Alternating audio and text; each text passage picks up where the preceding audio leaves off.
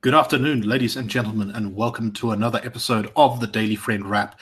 I'm your host, Nicholas Lorimer, and today I'm joined by Mr. Hermann Pretorius. Let us get into the news of today. And the first one is a report on the number of grant recipients in South Africa. So the headlines that you will see in the media, I think on News 24, is that South Africa now has 24 million people on social grants, and that this is costing the taxpayer 200 billion rand. Um, that's a pretty significant amount. That's per year, 200 billion rand per year. Um, but to make matters more complicated and more burdensome, is that that does not include the 8.5 million people who are receiving the social distress relief of distress grant, which was instituted during COVID.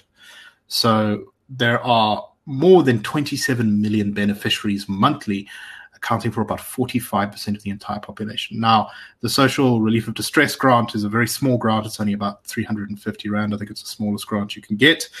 But that's costing something at least around 30 billion Rand a year.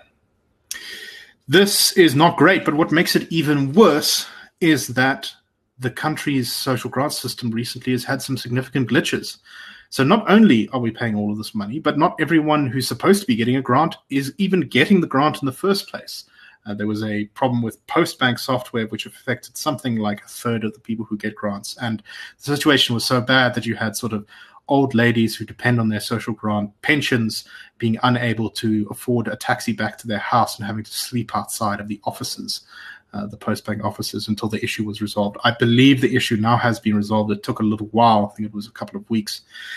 But Hermann, this really doesn't seem sustainable. Um, you know, we need to be getting people in work, not people depending on government uh, handouts. And yet, our restrictive labor laws, our terrible policy, it means that people just aren't able to get jobs. Yeah, that is it is a real disaster waiting to happen, um, and perhaps even happening in slow motion here. Um, we've got roughly 16 million people in employment, and we've got 27 million roughly on grants. Now, as you said before the show, there is some overlap. People who are in a form of employment in the informal economy and yet claim grants. But the point is, we can clearly see that the number of grant recipients outmatch the number of active labor force participants. Now, that's a problem because it's your labor force participants, the earners, the value adders, who become the taxpayers. And it's from the tax paying base that you get the ability to pay grants. Now, grants in and of themselves aren't a bad thing it really depends on how they are utilized and what they incentivize. But what gets frustrating about this government is every time the number of grant beneficiaries grow, they brag about it. They announce it to the world as if it's something wonderful that more and more people are becoming state dependent that isn't sustainable. You can't have a situation where you have less input in terms of value add than you have output in terms of social support. Social support at its best is this net at the bottom that catches the very, very poorest and the most vulnerable. But because you can't even sell sandwiches in Johannesburg, in a city, um, and earn an income that way. We remember, a few years ago, we had the Sandwich King literally having his sandwiches that he was selling during lunch hour confiscated because he wasn't in line with municipal bylaws. It's that sort of nonsense that makes the case even more untenable to say that it's easier, it's more lucrative to just wait for a grant because in South Africa work doesn't pay, but waiting on the government does. And that that is how you entrench multi generational loss of skill and multi generational loss of wealth. What I always find so horrifying, though, about the grant system is that it is a system where people are able to survive, but they can never really realize their dreams in the current setup of our economy. Uh, and so, you know, grants are very small. People, I think, often don't quite realize how small. You know, a child grant is something like 510 Rand per a child. I think it can go up to sort of 750, depending.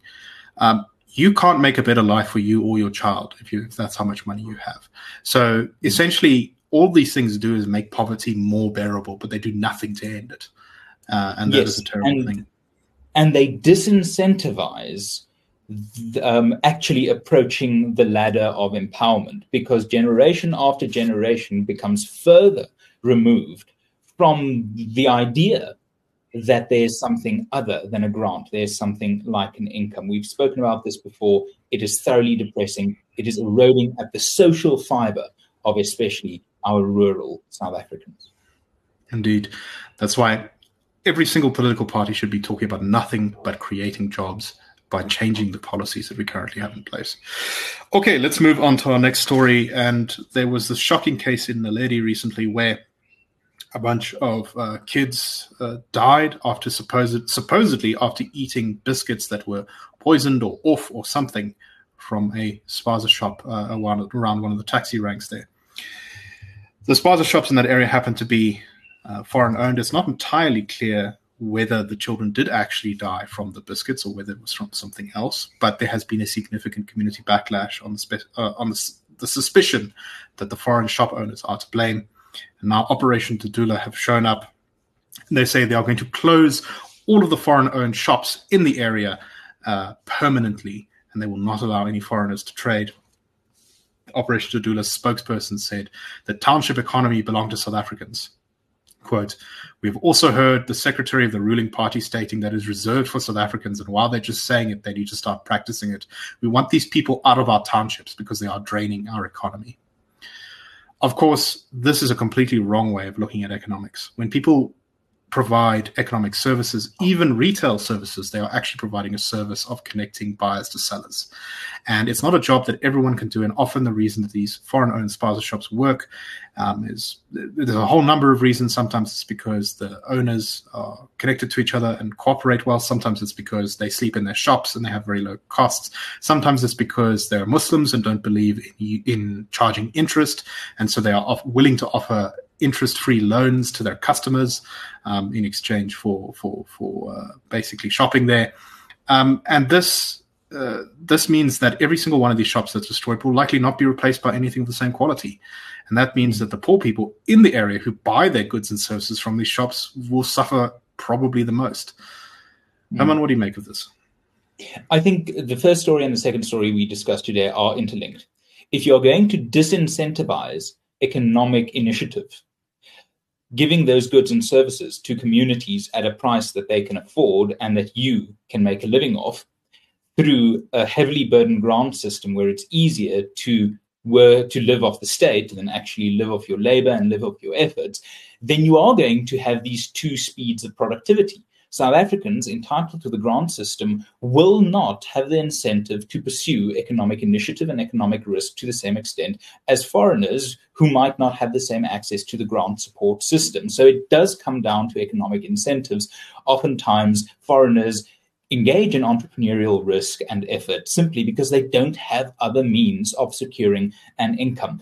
But also, a fundamentally wrong thing to think is that there is something like uh, a spaza shop just waiting for a South African to open it and enter it.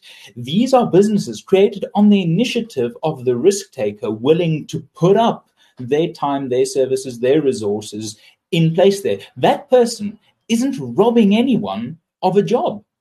There isn't a job that anyone in this country is entitled to have if someone else can beat you to the punch of effectiveness, quality of service, and price of good or service. So the idea that the township economy belongs to South Africans is frankly stupid because the township economy, in and of itself, depends on goods, services, knowledge, IP that come from outside the township and quite often from outside the city. You know, you can cring it, you can ripple it out and circle it out as much as you want to. But the idea of an isolated economy belonging to one person or another, and within that economy, the idea that you've got a right to a spaza shop because you're South African, my goodness, why didn't you outcompete the spaza shop in the first place? If you've got the ability to do that. And there's a small anecdote one of our colleagues once told me. In their area a few years ago, there was a heavy xenophobic anti-foreigner sentiment. The spaza shop owners were kicked out within six weeks. The elder of the community, the elders of the community came together and asked the spaza shop owners to return because the goods available at the spaza shops were cheaper than the goods available 40 kilometers away at the Pick n Pay.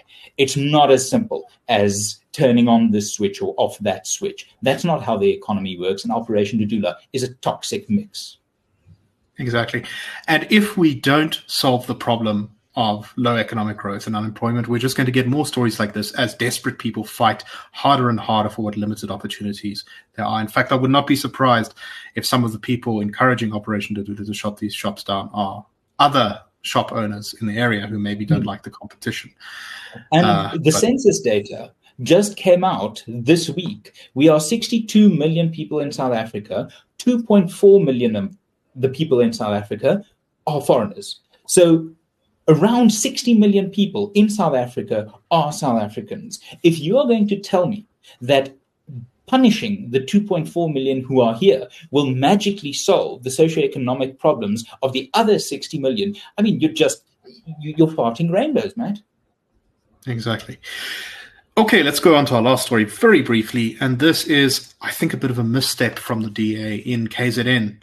So, as part of its efforts to win over support in KZN, uh, it looks like the IFP and DA, if they form a coalition together, will be able to do quite well in KZN. Uh, they are hitting the campaign trail hard in the province. And one of the things they've done to launch their campaign in the province is, uh, I think it was Martin Meyer, who's an MPL for the, for the DA in the province, put out a statement saying that the DA has reiterated its calls to the, the uh, provincial administration to place the city of eThekwini city of Durban under administration um, because it is in such a bad state. And the city is indeed in such a bad state. But this to me seems like a very poor idea. Firstly, it violates a principle that the DA has been kind of pushing towards, which is uh, decentralization of power. Um, excuse me. That is something they're very uh, focused on in the Western Cape. And it also undermines their experience in places like Gauteng, where the DA city of Tshwane was placed under administration by the ANC provincial government, and it really didn't make things much better in the city of Tshwane. Um, Hermann, yeah. what do you make of this? Well, to the DA, I would say if you want to govern eThekwini, win an election in eThekwini. To the people of eThekwini, I would say if you want another government, vote for another government. If you're going to have political takeover, coup by gimmick, then you are, you know, setting the constitution on fire. You can't, in one hand, be the party of the rule of law and then the party of rule by whatever means are available to us. If you want to govern a city, win it. And if voters, if you want a different government, vote for it. It's as simple as that. Definitely. Okay, that's all we have to say today. So thank you very much for watching. We hope that you found the show interesting. And all I can say is that's a wrap.